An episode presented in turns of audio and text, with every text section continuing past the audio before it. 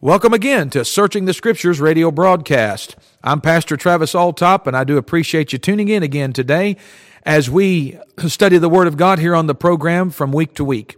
I appreciate you tuning in, and as always, we invite you to get your Bible open and follow along uh, in the lesson today. This week, we're going to be in Matthew chapter 11. We'll begin reading in verse 16 here.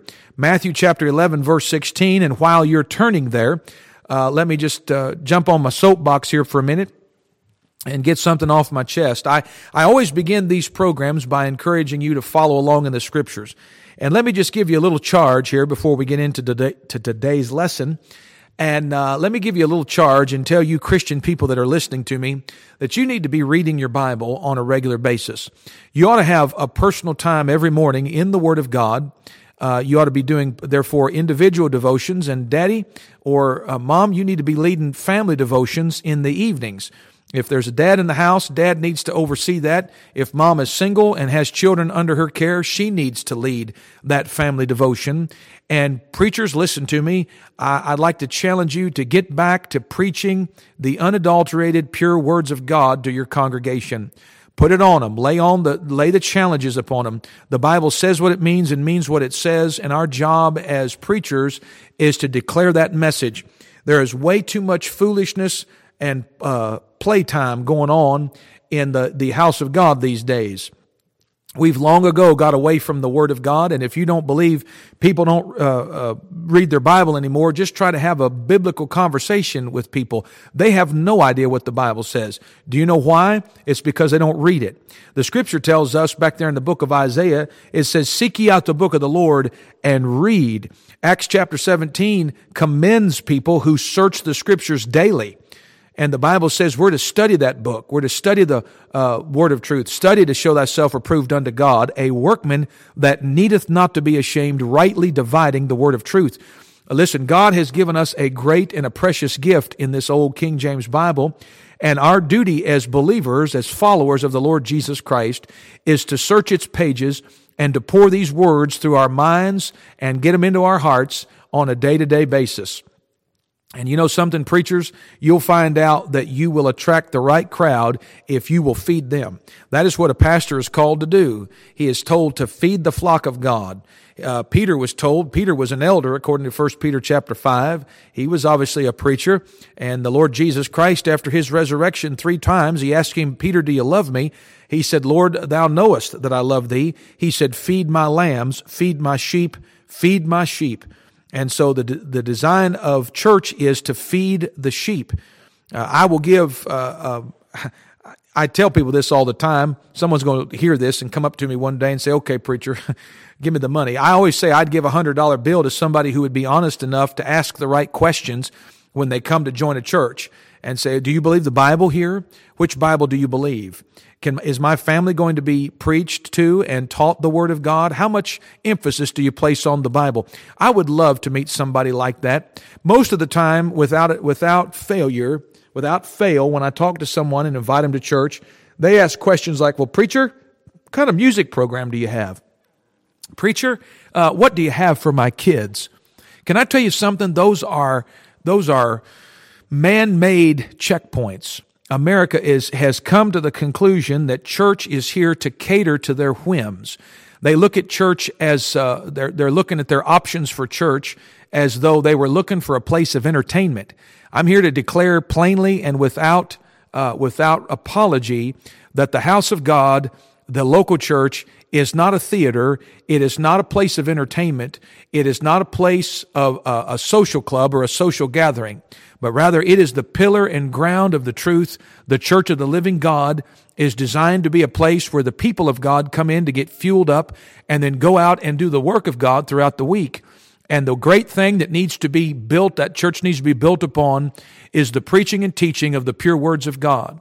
The Bible still says, faith cometh by hearing, and hearing by the word of God. And listen, without faith, it is impossible to please Him. Well, since faith is directly connected to the hearing of the Word of God, brethren, we need to be sure our churches are loaded down with the Scriptures because that's the only thing that's going to create faith. That's the only thing that's going to, uh, that God is going to honor His faith. And listen, we need to get back to the book. And uh, there is a dearth of biblical preaching. There is a dearth of biblical knowledge among Christians in America. And until this changes, there'll be no revival. There'll be no turning to God. We need to put the emphasis back on what it, uh, what brought us here. We need to dance with the one that brought us, as they say. And I'm telling you what made strong churches and brought revival in years past was the plain exposition of the words of God. And so, uh, amen. That's my soapbox. I better get on with the lesson this morning. We're in Matthew chapter 11. And uh, I want to look t- uh, today and expound a few things here from the scriptures uh, of the Lord Jesus Christ. He was the greatest preacher that ever lived. Uh, there was certainly, I doubt anyone would argue with me that Jesus Christ was the greatest preacher that ever lived. Uh, he preached as one having authority and not as the scribes. And here we find him preaching to a very large crowd of people. If you go back uh, to the beginning of the chapter, what sparked uh, the idea and the thoughts that he preached here uh, came from two disciples of John the Baptist's. Uh, John the Baptist's disciples came to Jesus and they asked him at the beginning of this chapter, Art thou he, or look we for another? And of course, he sent an answer back to John, but there was a very large crowd, both of disciples, believers, and unbelievers, that were around the Lord Jesus at that time. And the Lord took this opportunity to scald his hearers and to rebuke their unbelief. They had not believed John's preaching. They were currently in the process of rejecting the Lord's preaching. And so Jesus Christ is preaching a message here directly to them. Look at verse 16. Let's pick up his sermon there in the 16th verse. Jesus preaching and he says, But whereunto shall I liken this generation? It is like unto children sitting in the markets and calling unto their fellows and saying, We have piped unto you and ye have not danced. We have mourned unto you, and ye have not lamented. And so Jesus Christ, talking to these unbelievers who had rejected John the Baptist preaching and were rejecting his, he likens them to children. And uh, he goes on to say this For John came neither eating nor drinking, and they say he hath a devil. So they accused John of having a devil simply because he would not do as they wanted him to do. He was too uptight, he was too strict, John would be called the legalist. He's the guy that preaches, you know, you don't need to be drinking, you don't need to be doing this, and he begins to lay down the law. And the Bible says that these people who had rejected him had rejected the counsel of God of, against themselves. And it's the same today. People hear preaching that's too hot for them to handle, and so they go out and say, well, that preacher's a legalist. He has a devil. I'm not going to listen to that sort of thing.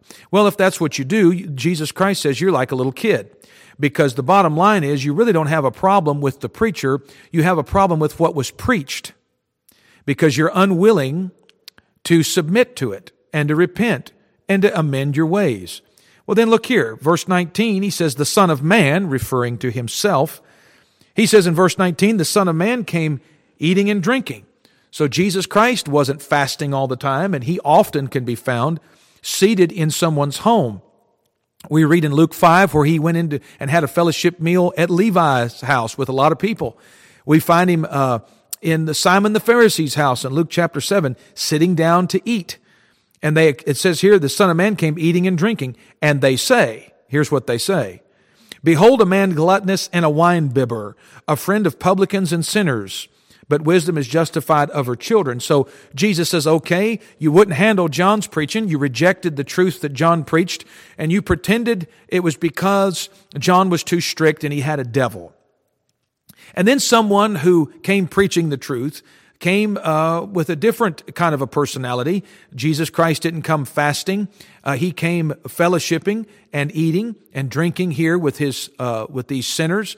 And they say, "Well, this guy's a drunk and a glutton." And so the point is this here's why they were children you, they couldn't be pleased. And so the bottom line is they really didn't have a problem with John or Jesus. There's an underlying issue here, and it's an issue called the truth. You need to mark this down because some of you, if you're a Baptist, you know this. People, Baptist people are known for this. Uh, they'll be in one church for a while until it gets a little too hot, and then they'll go somewhere else. And then, of course, the inevitable meeting in the aisles of Walmart will take place. Anybody out there know what I'm talking about? In other words, you have a family in your church for a year, they come there and then something uh, goes awry and they're gone. And so uh, the pastor, you know, is trying to do damage control with the church and all these things. And so you as a church member, you're out sometime at a grocery store, you're at Kroger, you're at Walmart, and all of a sudden you see the family that's no longer coming to your church. And so you make small talk for five minutes and then uh, begins their explanation of why they're no longer coming there. And of course, it's never because, well, there's some stuff preached there that I'm just, uh, it's, uh, you know, is too hot for me to, to handle. I can't handle that kind of preaching because I'm not going to do anything about it.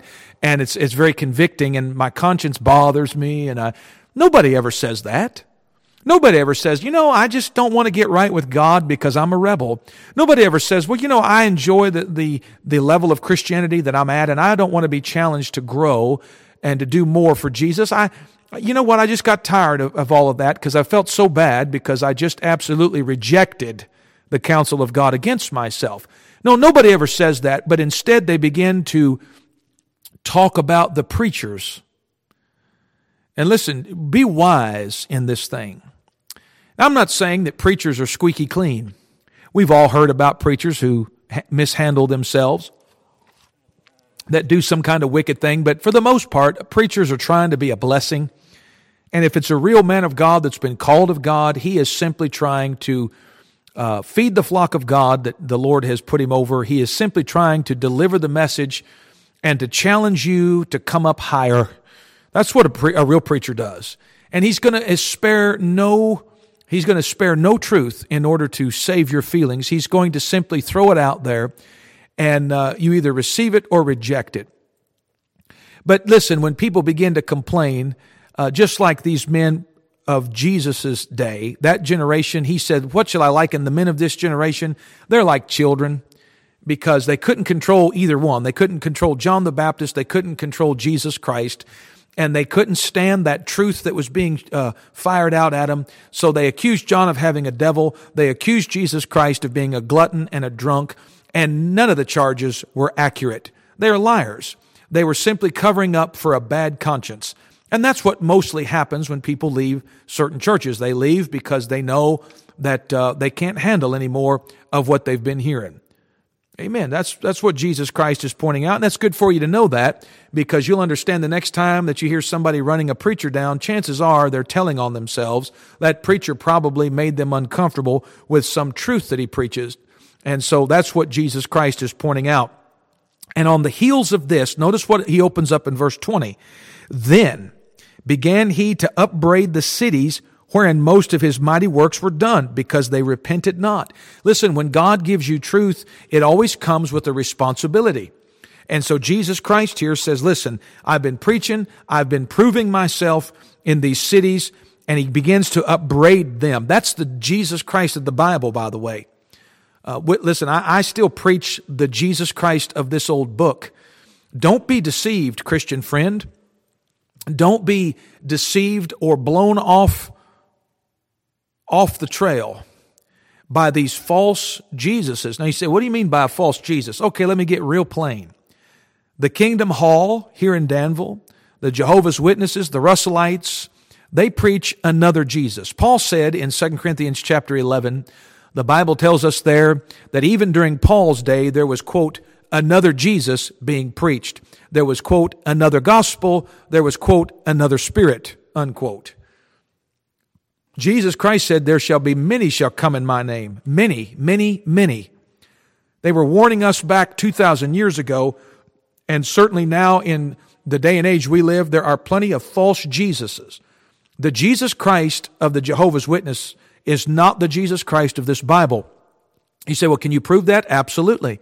Ask them next time if they believe that Jesus Christ, the one that they're talking about, is the Son of God, God manifest in the flesh. And they will tell you no. They'll tell you that Jesus was simply a created God, little g, and that he was nothing but a servant of Jehovah. I got news for you. That's not the Jesus Christ of the Bible. And right here we meet the Jesus Christ of the Bible. Even some born again believers, some true Christians struggle with the Jesus of the Bible. Do you know why? Because again, they're not reading their Bible and they're watching more movies about Jesus. I'm going to tell you something. We need to get out from underneath uh, this load of technology that the devil has thrown on our backs. Christian friend, let me pause right here and challenge you and make a charge to you. Get out from in front of that video screen. Get out from behind your computer screen. Get off the internet. Shut down your Facebook account. Quit Googling all of your questions, uh, talking to more people who uh, don't know any more than you do. And shut your phone off and get alone with God and open a Bible and begin to seek God. When you seek Him with all your heart, that's when He'll be found of you. Amen. And uh, I'm just saying, that uh, a lot of Christians don't even know who Jesus Christ is. The Jesus Christ of the Bible died for our sins. He bore our sins in his own body on the tree, was buried, and rose the third day physically from the dead. And that same Jesus, who was full of love and compassion, also could uh, put together a, a, a cord and make a whip out of cords and drive the money changers out of the temple and knock their tables over. That same Jesus, the Jesus of the Bible, is the one that could go into a synagogue and when he was about to minister to somebody who had a withered hand and realized that some of the religious uh, uh, starchy Pharisees were standing around there watching him to see if he was going to heal on the Sabbath, it made him angry enough to the Bible says he looked round about on them with anger. That's what it says. That's the Jesus Christ of the Bible. That's the one. And right here it says in verse 20, then began he to quote, upbraid the cities. You know what upbraid means? It means he preached the hide off of them. He preached and he upbraided them. He came in there swinging the sword. And listen, he spared nobody. It says here that he preached to these cities because the, the places that he had done the most mighty works, they had not repented. And he says these words, verse 21, as he continues his discourse, he says, Woe unto thee! Boy, you better stop when God begins to declare woes unto people. He says, Woe unto thee, Chorazin! Woe unto thee, Bethsaida, two cities. These are cities where they had seen the works of Jesus Christ. They had seen him perform miracles and they had heard his preaching. But as a whole, those cities had not repented. And he says, For if the mighty works which were done in you had been done in Tyre and Sidon, look at it, they would have repented long ago in sackcloth and ashes. Boy, here's a great truth. This tells me, you know, I hear some people that uh, get hung up on hyper and ultra Calvinistic system theology, systematic theology. Now, nothing wrong with systematic theology, but some people get a hold of a few grains of truth that John Calvin preached, and they go to seed on it and begin to adjust their entire view of the Bible to Calvin's eternal decrees. And so they'll say, well, you know, if God decreed and foreordained and predestinated you to be saved, you will be. And if you're not foreordained and predestinated and chosen from the foundation of the world, then you can't be saved. And doesn't matter what you do, you couldn't repent anyway. Well, there's a problem. Because right here, Jesus Christ said, these cities of Chorazin and Bethsaida, he tells them that Tyre and Sidon, those are Old Testament, wicked Old Testament cities, he says they would have repented did you see that? Now they didn't repent in their day, and they uh, those cities were damned. Those cities went to hell. But Jesus Christ said if they had had the truth and the light that had been presented to Chorazin and Bethsaida, they would have repented. How about that? So I guess that God didn't eternally decree them to hell. Uh, they simply rejected the light that they had and therefore faced the consequences uh, at the judgment.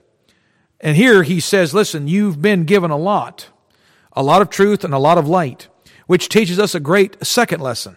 And that is truth and light from the Word of God creates responsibility. They had a responsibility to repent. They had a responsibility to receive Christ as the Messiah because he had proven himself. And they had not repented, and therefore they had rejected more light. And light rejected becomes lightning, as they say. You say, what happens to people who reject a lot of light? Well, look at verse 22. Look what he says. But I say unto you, it shall be more tolerable for Tyre and Sidon at the day of judgment than for you. Oh my. Another great truth. This means that there, even in damnation, there are degrees of punishment, which makes perfect sense when you consider how faithful and fair and just a holy God we have. The Bible, the, the God of this Bible is holy. He is just and He is fair, and every transgression will be dealt with fairly. And part of the determining factor is the amount of light and truth that was presented to the person at the judgment. According to Jesus Christ, the great white throne last day judgment will be easier to handle for Tyre and Sidon. They won't get as bad of a punishment, although they're damned and although they will be punished, their punishment will be more tolerable than the punishment that Chorazin and Bethsaida receive. Why? They receive a worse punishment because they rejected more light. Now, let me just stop right here and point something out to some of you that listen to me on a regular basis. You don't come to our church, but you listen. Are you saved? Have you thrown down all your excuses and approached God through the Lord Jesus Christ at Calvary? Having received Him as your Savior, have you done that? Because if you haven't, don't sit there and think that, well, you know, I, I'm, I'm, I believe, Brother Top, but I'm just, I just ain't ready. I'm, I'm going to wait till one day. No, listen to me. Every time that God allows you to hear a message like the one you're hearing right now, every time you find a gospel booklet or a gospel track, every time you hear a radio broadcast that explains the way of salvation, and you simply neglect it or ignore it, you heap more damnation coals upon your head. Because it matters not whether you just simply ignore it for another day or whether you maliciously mock it and reject it.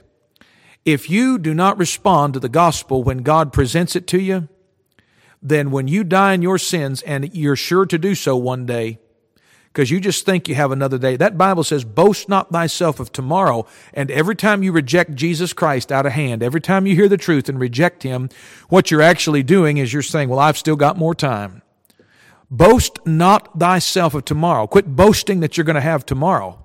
You may not have tomorrow. You may be dead before the sun goes down today. Boast not thyself of tomorrow, for thou knowest not what a day may bring forth. Listen, the Bible tells us in 2 Corinthians chapter 6, behold, now is the accepted time. Behold, now. Now is the day of salvation. God's offering you life now. Don't turn it away. Let me ask you a question. Those of you who continually uh, travel on in your unbelief, having heard messages like the one you're hearing today, what do you think you'll gain by living one more day in your sin? Can you explain that to me? God offers you a free and full pardon for every sin you've ever committed. He offers you eternal life as a gift. That Bible says the wages of sin is death, but the gift of God, the gift of God is eternal life through Jesus Christ our Lord. He proved it to you because He died on the cross and bore your sins in His own body on the tree. That Bible says, For Christ hath also once suffered for sins, the just for the unjust, that He might bring us to God. That Bible says that God hath made him to be sin who knew no sin. Uh, he, he made him to be sin for us who knew no sin, that we might be made the righteousness of God in him. Listen, that is the truth. That is true whether you believe it or not. The question is, will you believe it and pass from death to life? What must I do to be saved? Believe on the Lord Jesus Christ, and thou shalt be saved. Why? Because he hath made peace through the blood of his cross. Your sins have been paid for. Will you come to the one who paid for them and receive him? And if you receive him, you're receiving life. And every time you hear this invitation, every time you hear the truth and reject it, you heap more damnation upon yourself. You know why? Because God has given you a responsibility. When you're given truth, when you're given light, you are told to respond to it. And if you do not respond by repenting and trusting Jesus Christ, when you die in your sins, you're going to face more damnation. That's what it says here. Look at verse 23. Jesus is still preaching and he says, Thou Capernaum, which art exalted unto heaven, shalt be brought down to hell. For if the mighty works which have been done in thee had been done in Sodom, whoa my, look at this, it would have remained until this day. Do you understand what he just said? He said that had the works and the light, the truth that the city of Capernaum had seen in Jesus Christ, had that same amount of light and truth been given to the land of Sodom, God would not have rained fire and brimstone down on those people in Genesis 19. It means that some of them would have gotten right. Enough, all they needed to have was 10 righteous in that city. And that means that there would have been enough get right with God that God would have held himself to his promise to Abraham that if Abraham could have found 10 righteous, he would have spared the city. Obviously, they couldn't find 10 righteous. Perversion and sin had completely corrupted and blinded the minds of those ignorant perverts in the land of Sodom. And because they didn't repent, God got uh, Lot and his uh, wife and two daughters out of there, and he rained fire and brimstone down on the land of Sodom. And Jesus Christ said, if the light that Capernaum had had had been shown in the land of Sodom, they would have remained unto this day. Some people would have gotten right. And so he goes on to say the same truth that he had told the cities of Chorazin and Bethsaida. He said, But I say unto you that it shall be more tolerable in the, for the land of Sodom in the day of judgment than for thee. What am I saying? Friend, if you live in America, you've been given a lot of light. If you're listening to this broadcast, I've tried to shine the light. I've tried to tell you the truth as it's found in Jesus. If you live in America, you live in Kentucky, you can listen to Christian radio there's gospel music all around. There's a church on every corner. You hear the church bells ringing. You find gospel tracts hidden around and stuck around in public places. You see public preachers. Maybe you've had someone come to your door. There's Bibles in every dollar store and Walmart from here uh, to Canada. Listen, there's a lot of light in America, and there's been a lot of light for you. And if you go on rejecting it, my friend, you're going to face a rougher, harsher judgment than somebody else who didn't have the light that you had. Now you say, man, that's a, that's depressing. Well, here's the good news. Jesus Christ, who is preaching this message and upbraiding these cities, closes it out with the sweetest invitation found anywhere in the Bible. Because he goes on to preach these words to these same people that he's been upbraiding. He says, with all the compassion and love of the Savior, in verse 28, he says, Come unto me, all ye that labor and are heavy laden, and I will give you rest. So he invites, he still, even with that kind of rejection, even with the cities of Chorazin and Bethsaida and Capernaum rejecting the truth like they had, even with that, he still bids men to come and he invites them individually. Do you hear his voice calling you now? Come unto me, all ye that labor. Are you laboring? Do you have a, a heavy laden heart? I'm telling you, unforgiven sin creates the heaviest burden on the heart that it can be. Guilt is a terrible burden to bear through this life. It's laborious. It's painful to carry that. Oh, but Jesus said, Come unto me, and I'll give you rest. He died for you, and he will receive you. He said, Him that cometh to me, I will in no wise cast out. By faith, my friend, quit turning from Jesus Christ. This is a faithful saying and worthy of all acceptation that Christ Jesus came into the world to save sinners. Will you turn to the Savior of sinners? Admit that you have nothing to pay with. Admit you have nothing good about you, but that you want to be forgiven and you want the sin stains washed away. And I'm telling you, if you'll go to Him that way, He'll receive you. Come unto me, Jesus said. We sing that old song that says, Just as I am without one plea, but that thy blood was shed for me. O Lamb of God, I come. Look to Him today. May God help you to respond to this sweet invitation of our Savior. Remember what He says. Come unto me, all ye that labor and are heavy laden. Here's the promise I will give you rest. May God help you to do that today.